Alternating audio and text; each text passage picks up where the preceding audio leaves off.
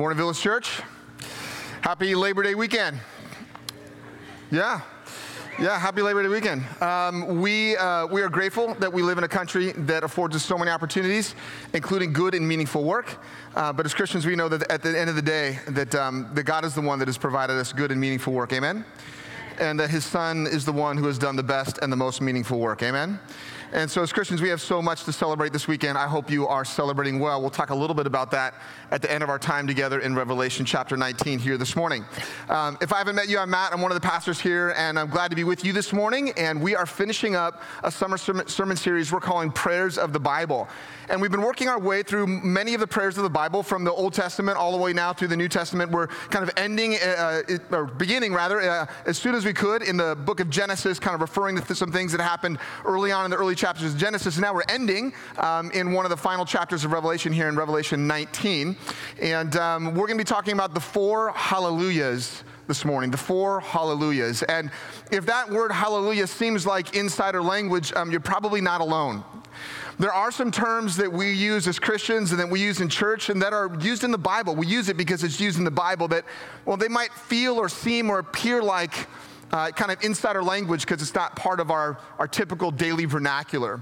But the word hallelujah is actually a very simple word. I think most of you probably know what it means. If you don't know what the word hallelujah means, it's just a combination of two Jewish words, hallel and jah. It literally means praise God or praise the Lord. And so we sang a song this morning that, that used the letter A before it. So we say alleluia sometimes or hallelujah sometimes. And and what we're saying is praise the Lord. When you see that word on a screen or in a verse or you sing it in a song, it literally means praise God or praise the Lord. And praising the Lord is an important part of prayer. It's a very important part of prayer. Matter of fact, in our model prayer as Christians, it's called the Lord's Prayer. Some have called it the disciples' prayer because Jesus is teaching his disciples how to pray. Jesus begins the Lord's Prayer with, Our Father who art in heaven, hallowed be your name. It actually begins with praise. Jesus has taught us as his followers to begin our prayers with the praise of God. And so, as we end our series in prayer here this morning, we're going to be asking this question What kinds of things should we be praising God for in and through our prayers? If, if prayer is a very, uh, praise rather, is a very important and meaningful part of prayer, what should we be praising God for in and through our prayers? And as always, the question we're asking is what does the Bible have to say about that? And if you're new with us at the Village Church, biblical authority is one of our highest values. It's actually our highest value biblical authority and then gospel centrality. Everything we say, we say because it can be found in the Bible. And so on a Sunday morning, we're always asking the question, what does the Bible have to say about that? And in terms of the word hallelujah, we know that the Bible uses the word first in the book of Psalms. And in the book of Psalms, David and all of the psalmists use the word hallelujah to praise the Lord, to praise God for all kinds of things, which was probably maybe one of the thoughts in the back of your mind when I asked the question, what kinds of things should we praise God for in our prayers? You may have thought, well, Matt, all kinds of things. There's an endless number of things that we should be praising God for. But the last place that we find the word hallelujah in the Bible is here in Revelation. And I believe here in Revelation, we actually get a glimpse of the way that the word is used in heaven. And my sense is that it should inform something of the way that we use the word here on earth.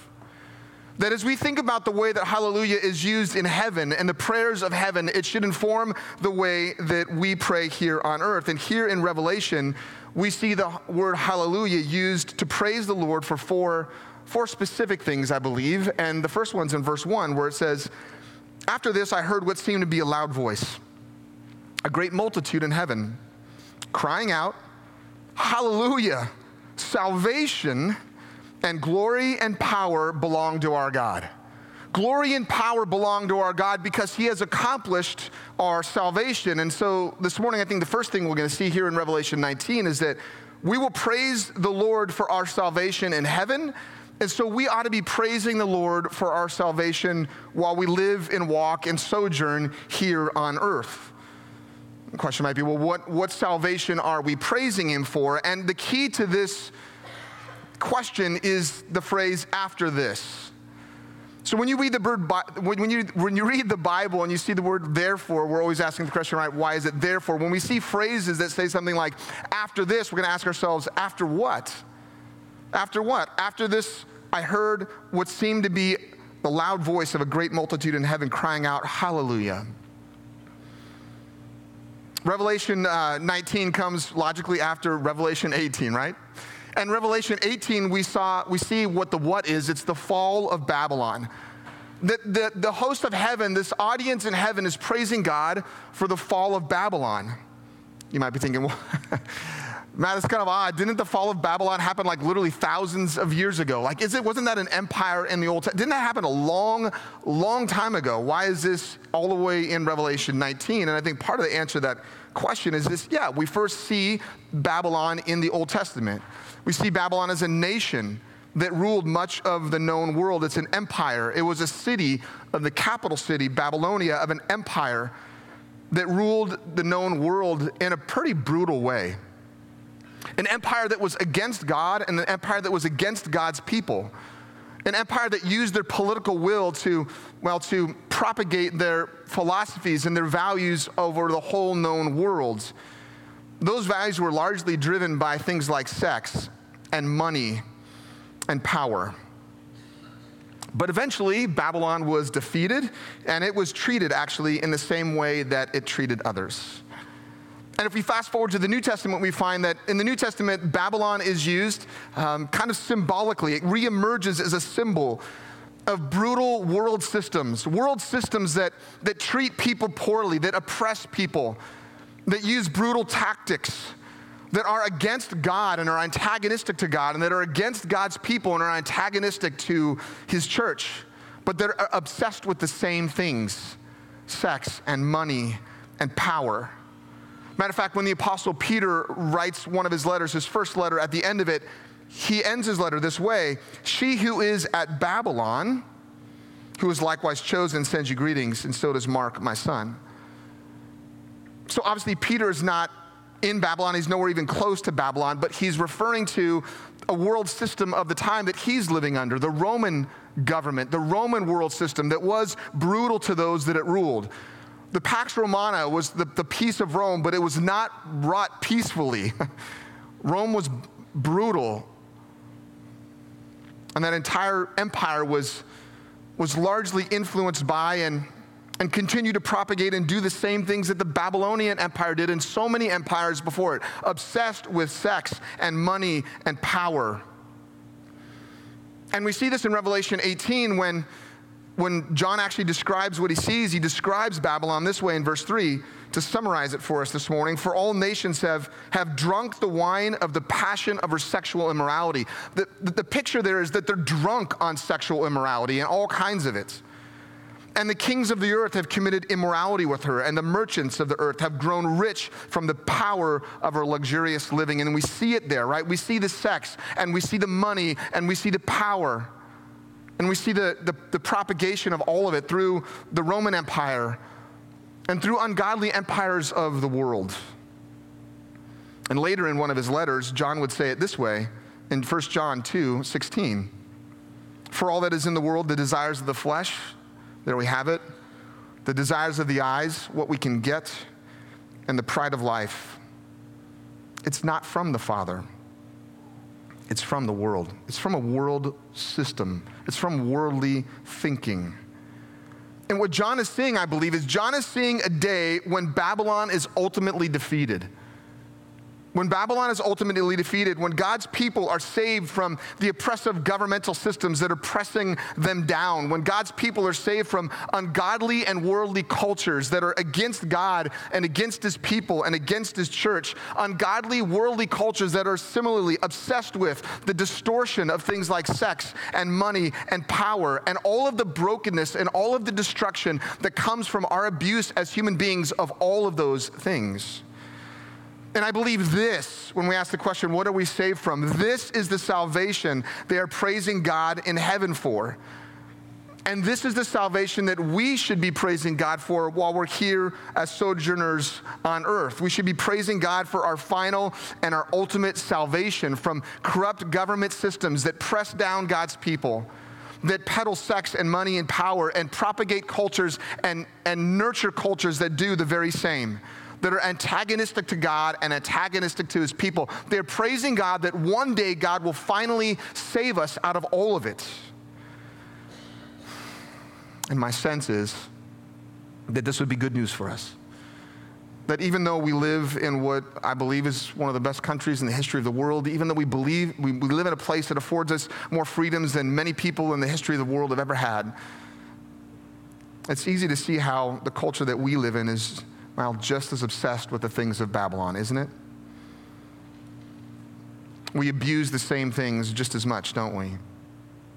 As much as any nation, as much as any culture, as much as any empire in the history of the world. And this picture we get in heaven is that they are praising God for the reality that there will be a day, there will be a day when there's no more fornication, that people aren't having sex before marriage and, and, and letting it influence the way that they live in marriage someday. There'll be no more adultery, like, like, like because of our sexual passions, like families will not be ripped apart by infidelity. There will be no more pornography and the objectification of the human body, people that created in God's image, and all of the nasty and gross and atrocious things that that leads to eventually. There'll be no prostitution, there'll be no abuse.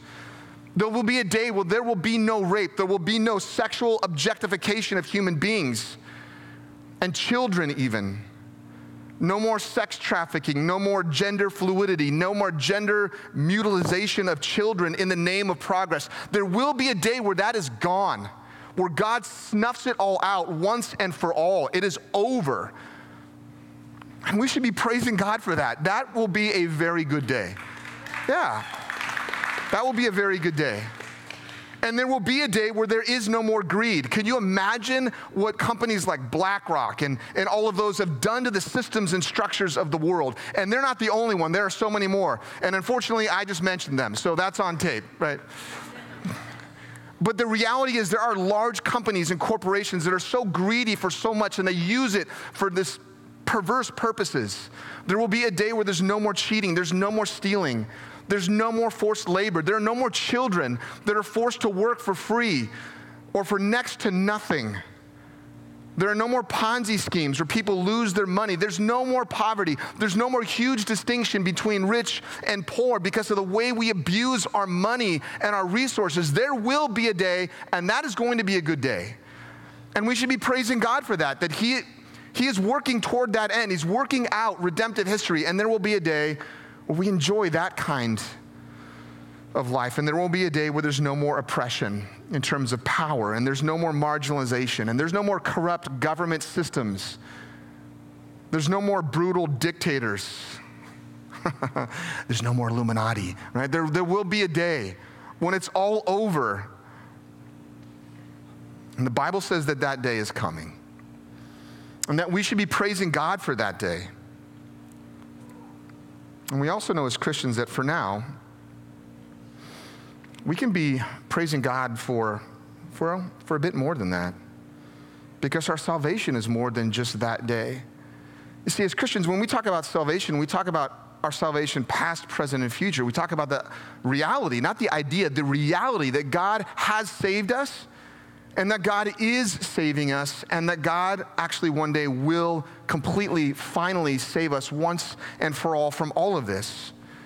And so, as Christians this morning, as we gather this morning, we should be praising God that He has saved us from a worldly way of thinking. That Peter says it this way in his first letter that I mentioned a few minutes ago You're a chosen race, you're a royal priesthood, you're a holy nation, you're a people for God's own possession, that you may proclaim the excellencies, the praise of him who called you out of darkness and into his glorious light. That as Christians, we are not perfect, we are just forgiven. That we have been called out of the darkness that sees the abuse of things like sex and money and power. And many of us, that was our story. We were living abusing those things, not stewarding those things.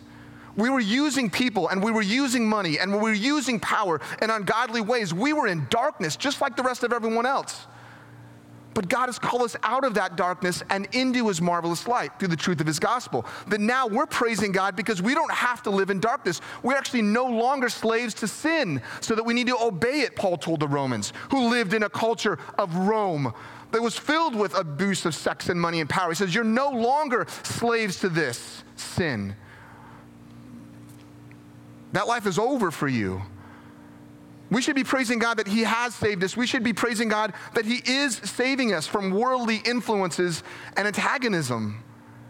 I think this is part of the reason why Jesus includes in the Lord's Prayer and lead us not into temptation because but deliver us from evil because these realities are an already not yet reality for us as Christians. That we're already saved out of all of these things, out of darkness and into his light, but there's a not yet, not yet that day of Revelation 19 and until then we pray daily lead us not into temptation because it is out there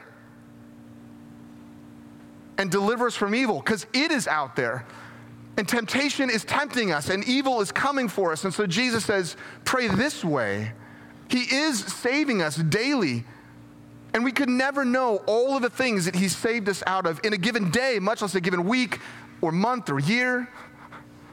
How many things we'll never know that God has saved us from? He is saving us, and we should be praising Him because He will save us from these worldly influences and antagonisms. Hallelujah. Salvation and glory and power belong to our God.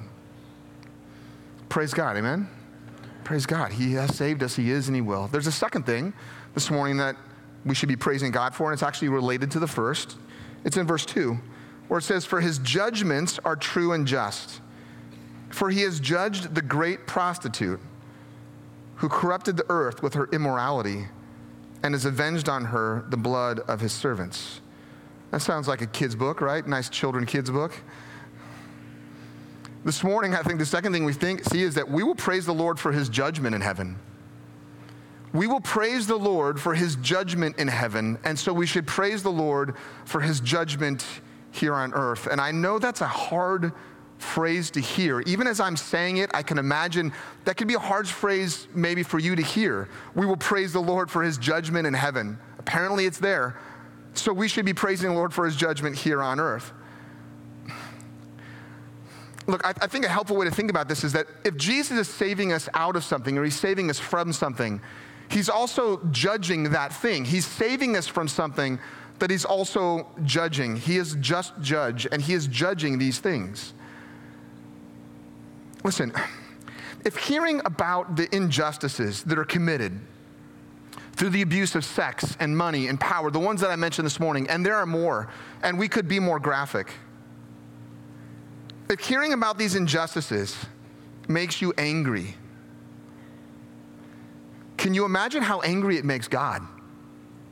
God is angry with, with a perfect righteous anger. And I've we've, we've said this before, but I believe righteous anger is being angry at the right thing for the right reason and, and acting out against it in the right way. It's being angry at the right thing for the right reason and acting out against it in the right way. And God is always righteously angry when He's angry. He is always angry at the right thing. The abuse of things that He created, like sex and money and power, for good, which we'll talk about in a moment.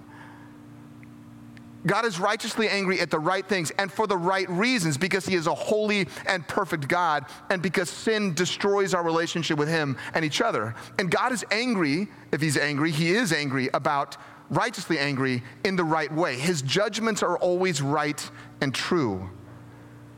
And in the book of Revelation, this is worked out in in this section, what we call the seven bowls, right? There's these judgments that come up in the chapters leading up to Revelation 17, 18, and 19. And the number seven, I believe, is the number of perfection in the Bible. And this is not a sermon on the entire book of Revelation this morning, but I got to tell you that, that God's, God's trying to communicate I will perfectly judge all of this unrighteousness.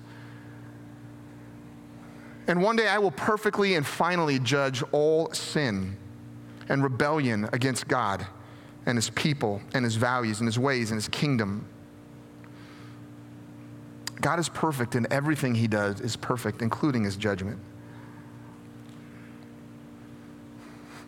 You might be um, a longtime Christian, but maybe you're a new Christian, or maybe you're someone that walked in thinking, like, I wonder what God is like. And this morning you're thinking something like, Matt, I'll tell you the truth, I'm not interested in a God of vengeance. I'm not interested in a God that is bent on judgment. I'm not, I don't, I'm not interested in a God like that. And I would say to you, I'm not interested in a God that wouldn't punish sin any more than I'm interested in a judge who would turn a blind eye to crime every time and never punish it. I'm not interested in a God who would see the abuse of children and never do anything about it ever. I'm not interested in a God who would see all the, the injustices and the pain in our world and would never finally do anything about it.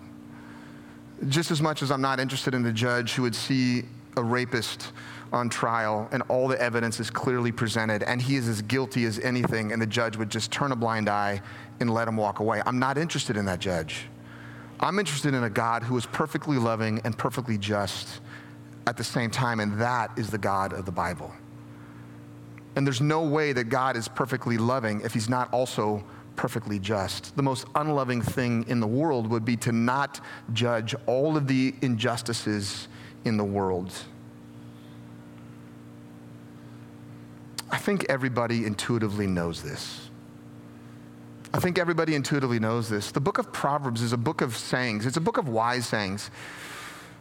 And when we look at the book of Proverbs, we just say, like, yeah, those are wise sayings that everyone reads and goes, like, yeah, that, that, that makes sense. We, we agree with that. That's just a wise saying. And in Proverbs 21 15, it says it this way When justice is done, it's a joy to the righteous, but terror to evildoers.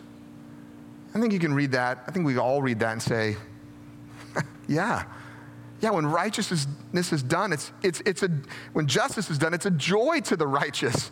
We say, like, yes, we praise God for that. We praise God that justice was done, and, and it is a terror to evildoers, and it should be. Now, this morning, um, I could imagine that some of you are like, you're, you're, struggling a little bit right now because you're like, wait a minute, where's, what about mercy? And there's this sort of tension between justice and mercy that's going on inside of you right now. And you're saying, no, no, no, no, but our, we're supposed to be merciful, and, and we're talking about God's justice, and like, how does that actually work? And I say that's a, that's a longer sermon, but for now, Jesus has dealt with an, the evil in, in an ultimate way at the cross. And he will deal, deal with evil in a final way when, when he returns and when we see this sort of scene of Revelation 19. And again, between now and then, we pray things like, lead us not in temptation and deliver us from evil. At the same time, we also pray, Father, forgive them, for they know not what they do as Christians, we model both of those things. We, we are praying, Lord, lead us not temptation because it's out there, and deliver us from evil because it is out there. And we're surrounded by it, and it's coming against us as God's people. And yet, at the same time, we would pray like Jesus Father, forgive them, the men that did the most evil thing in the history of the world, for they know not what they do. And as Christians, we can, we can rejoice when justice is done and we can pray for God's mercy on people at the same time. All the while, in the background, being reminded that Paul told the Romans, who were living under an extremely oppressive empire as Christians, Beloved, never avenge yourselves, but leave it to the wrath of God. For it is written, Vengeance is mine, I will repay, says the Lord. That God is keeping accounts and God is not going to let injustice go. He is not the judge that judges with a blind eye. Just in case we were wondering if God's judgment is an appropriate thing for us to praise Him for, he says it again in verse 3 in a bit more graphic way. Once more, they cried out, Hallelujah. They're saying, Praise the Lord. Why? The smoke from her goes up forever and ever. there's this picture of this, this burning figure of immorality that symbolizes the immorality of the world, I believe, in some ways. And it goes up forever and ever. That God's judgment is apparently so important to him and so important to his character, so important for him to know that he is perfectly loving and perfectly just, that he's going to allow his judgment to be observed forever that we're going to see it forever so that we forever know our God is perfectly loving and perfectly just. And we praise God for that. We will praise God for that there, we should be praising Him for it here. There's a third thing we should be praising God for, a third way we should be praising God here on earth in light of the way they praise Him in heaven. And, um, well, this one will be a little bit more easy to receive, okay? It's in verses four to five. Look at it with me. It says, And the 24 elders and the four living creatures fell down and worshiped God who was seated on the throne, saying, Amen, hallelujah, praise God. For the throne came a voice, from, from the throne came a voice saying, Praise to our God, praise our God, all you servants, you who fear him, small and great. I think the third thing we see this morning is that we will give worship to God alone through praise in heaven. And so we should give worship to God alone through praise here on earth. We see this image in heaven of them falling down before the throne, that God alone is there on the throne, and He alone is the object of worship. There are no other objects of worship. There's no other need that, that we're not bending our knee to anyone or anything else. He alone is the object of worship. And you might be thinking, yeah, but isn't that what we're doing now? Isn't that the point now? And I'd say, it is the point now, but it's not actually what we're always doing now. Because even though we praise God because He saved us from sin and the effects of sin, in an ultimate sense, we actually still struggle and wrestle with sin, don't we? Even sin and a associated and attached to things like sex and money and power. And frankly, we tend to make idols out of these things. What is an idol? This is my definition. I, I, just wrote down anything or anyone we are devoted to before God other than God or before Him. And that seems redundant, and it is. Anything or anyone that we are devoted to before God other than Him or before Him. If you're devoted to someone before God or something before God, that thing is an idol. If you're devoted to something other than God, let's say you're like my, my true devotion is to Him, but you're also devoted to this other thing in a worshipful kind of way, that is also an idol. It's been said that an idol is anything that's a good thing that we make an ultimate thing, or anything that's a good thing that we make a God, lowercase God thing. It's something that we, or someone that we worship. And I just want to be clear this morning that sex and money and power are not in and of themselves bad things. God created sex to be enjoyed between one man and one woman for one lifetime. That is God's design for sex. And God designed it for procreation, and God designed it for enjoyment, and God designed it for, for union between a man and his wife. One man, one woman for one lifetime. Sex is not a bad thing, it's a wonderful thing, it's a good thing that was created by God. And money is not a bad thing. Money is a thing that was created by God. It was created by God for us to steward, to provide for our needs and for the needs of others. Jesus uh, says a lot about money, and, and one of the things that he says about money is that the love of money is the root of all kinds of evil, and it is.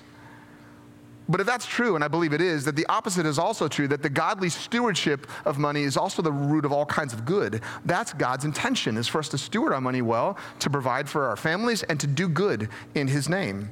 Money is actually, it's, it's not a bad thing inherently.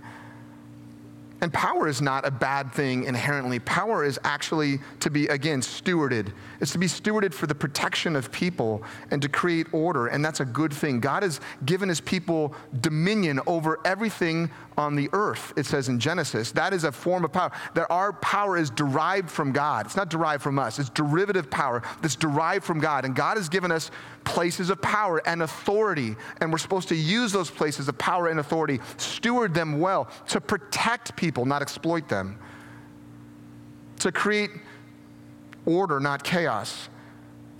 Actually, God created ordained power is a good thing. But sex, money, and power tend to be the things that so often become ultimate things for us in many ways. The list is too long to mention this morning of all the ways that we abuse sex and money and power, and we idolize those things. But again, writing to the Roman church that was well, living in a culture that was filled with these things, in Romans chapter 1, Paul writes to the Roman church about this progression of the way that it happens that we, we begin by worshiping God and the thing and stewarding the things He's given us, but then we actually end up distorting the things that He's given us and distorting our view of Him and end up worshiping created things instead of the Creator. He says, Therefore, God gave them up to the lust of their hearts to impurity, to the dishonoring of their bodies among themselves, because they exchanged the truth about God for a lie and worship and serve the creature rather than the Creator. He was blessed forever. Amen. We can be we can tend toward idolatry. Luther said that the human heart is basically an idolatry factory. We just sort of keep on producing them, and when they don't work and they're done, we just make new ones. There are no idols in heaven. there's no idolatry in heaven. There's only perfect and pure devotion to God and worship of God, and we see the picture of it here. And this posture of praise in heaven is the posture that, of praise that God wants here on earth. That we will not perfectly worship Him here and now, but by God's grace, we can purely do that as best we can by God's grace. Blessed are the pure in heart, for they shall see God. That our hearts are only pure because of what Christ has done for us and forgiving our sin and reorienting our hearts and our minds toward Him. And so we can enter into worship together as God's people this morning. We can praise God this morning with, with what we call wholehearted devotion, as wholehearted as it could possibly be this side of heaven. And we should praise the Lord for that. Amen? What a privilege we have to be released from our idols and to be able to worship God and Him alone the way He designed us to. There's a fourth and a final thing we should praise God for, and it's in our final verses, verses six to nine. Then I heard this what seemed to be the voice of a great multitude, like the roar of many waters, and like the sound of mighty peals of thunder, crying out, Hallelujah! Praise God, praise the Lord. Why? For the Lord our God, the Almighty, reigns. Let us rejoice and exult and give glory to him, for the marriage supper of the Lamb has come, and his bride has made herself ready. It was granted to her to clothe herself with the fine linen, bright and pure, for the fine linen is the righteous deeds of the saints. I think as we end our time together this morning here, the big, the big idea here is this that we will praise the Lord for our delight in Him and His people in heaven. And so we should praise the Lord for our delight in Him and His people here on earth. The marriage supper of the Lamb is such an incredible reality and it's such an incredible analogy. It's such an incredible picture that God gives us. I don't know if you've been to, um, to many weddings. Um, most of you probably have. I've been to a number of weddings. Uh, this week, um, my, my son's football team had a, a, game on Friday night, and we showed up to it. And the DJ there was a, a DJ that had done a lot of, a lot of weddings that, that we've been a part of, that I've been a part of, and even weddings that I've officiated. And we were talking about just the way that things have grown, and he was showing me pictures on his phone of the now elaborate weddings that he is doing, where it's not just the music, but it's it's the dance floor, and it's the lights, and it's the LED TVs, and it's I mean, and it would blow your mind the things that that, that he does now, the, the kinds of celebrations that he helps to create and I would, I've been thinking about this all week, of course, and I've been thinking about the marriage supper Lamb, this idea of this giant wedding and this giant wedding party, and as, as, as brilliant and amazing and beautiful, and I mean as lavish. The stuff is just pouring off the tables. It's just, it literally is obscene. How would anyone spend that much money in one moment on one evening? But like they are doling it out, and it looked amazing. the biggest, most extravagant parties like I've ever seen on these pictures. It's incredible. And it's nothing compared to the marriage supper of the Lamb. It's like Del Taco, you know? It's nothing like compared, it's like, it's like having your wedding at Del Taco, not just eating it. That's what I'm meaning. It's like, it's like that. It's like there's, there's no comparison. The marriage supper of the Lamb is going to be the largest, grandest, most amazing party in the, in, in the history of eternity. Jesus is going to be the guest of honor and we are going to be enjoying Him and enjoying one another and enjoying the best of all the things that He's created for us. and it's going to be amazing, and I can't wait. Heaven is going to be a little different than I think we all think it is. And as Christians, I think we should throw the biggest parties and the best parties. I don't know why sometimes Christians are known for people who are kind of like tight and cold and that should never be. Why would that ever be when God has done all of this for us? He saved us out of so many things. He saved us into the family of God. He's given us fellowship with each other. We have, we have such a good time together, enjoy so many good things together. Christians should throw the biggest and the best, most elaborate parties there are. And you know, one of the reasons I, am really excited we're partnering with Search Ministries for this open forum series is they believe the exact same thing. And if you signed up for the the open, the open forum series through search. And if you've been one of those 30, 40 people that's been trained and has been praying for your 10 friends, I'm telling you right now, you're going to show up to an amazing event.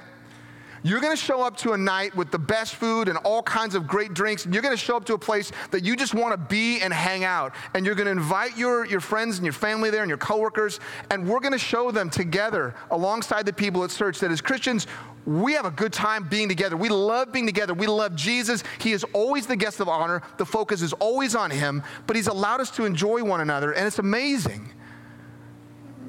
And this is why hospitality is one of the values of the Village Church. This is the reason because God's invited us to Himself and into relationship with Himself and each other. He's invited us in to an amazing life together as His people in the family of God. And we want to model something of that here. And so after church this morning, we get to have our first Sunday. And if you're a guest with us, we, we have a first Sunday every Sunday. David Hughes is calling our lunch this afternoon the Dogathon. And I probably could not do this as well as he can do it, but a jogathon is you're just running constantly. Here, you're just eating constantly. You're just eating all kinds of dogs with all kinds of toppings. You don't have to move, you just move your mouth, is all you have to do. And we're gonna have, we're gonna have great food and we're gonna have a great time. I told him I would try to work this into the sermon. That was my effort, okay? That was, I promised him I'll work it in the sermon. That was it. David, you're welcome. So that was it. But we're going to have a great time together. And this is by design, right? What we're doing together on Sunday morning at First Sunday is just a foreshadowing. It's trying to help us see that we're going to be doing this together for a long time. Last night we had people from church in our home and we had good food and things to drink and we had a good experience together and we, we talked about Jesus and Christ and we talked about education and ministry and we talked about the evangelism of the world and discipleship and it was, I loved it. And I went to bed praising God, saying, God, thank you. Thank you that you've given me this house. Thank you that you've given us these resources. Thank you that you've given us these friends. Thank you that you've invited us this opportunity to have relationship. Thank you. Praise you. Praise God that we get to share all these wonderful things together. And we're going to share them together this morning. But before we do, we're going to pray. We're going to pray together. We're going to sing together. Um, we're going to give of our tithes and offerings together this morning. We're going to take communion together. It's First Sunday, so we're going to pass communion. But before we do, we're going to pray. We're going to pray together this morning, and we're going to pray together out loud. We're going to pray the prayer of Revelation 19 together. The words will be on the screen for you they'll be on the screen for me. And before we do, I just want to say this is all really good news for us this morning. I hope it is for you.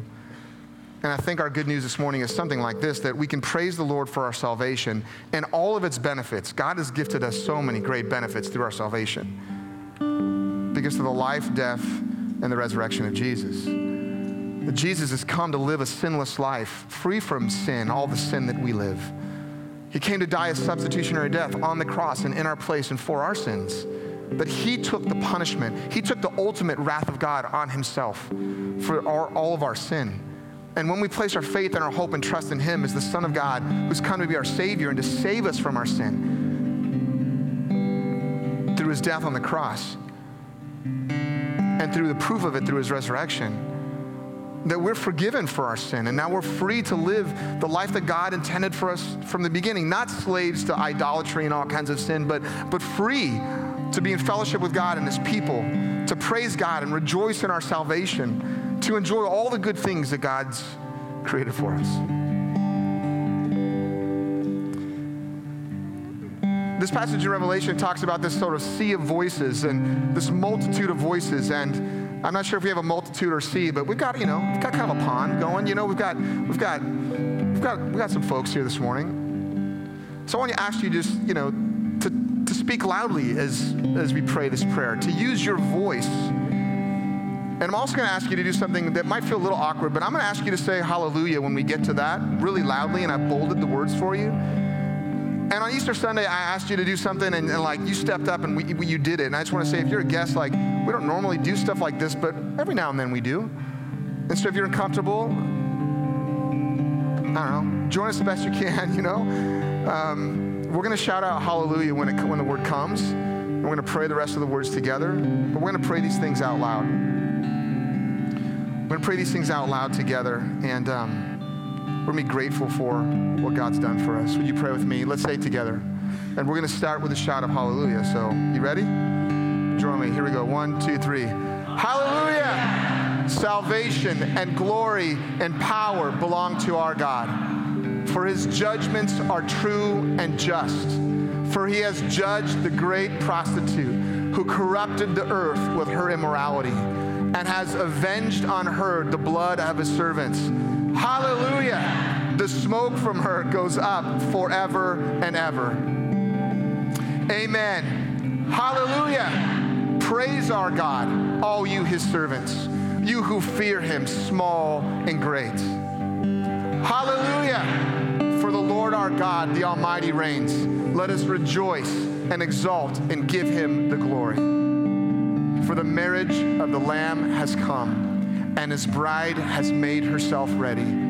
It was granted her to clothe herself with fine linen, bright and pure.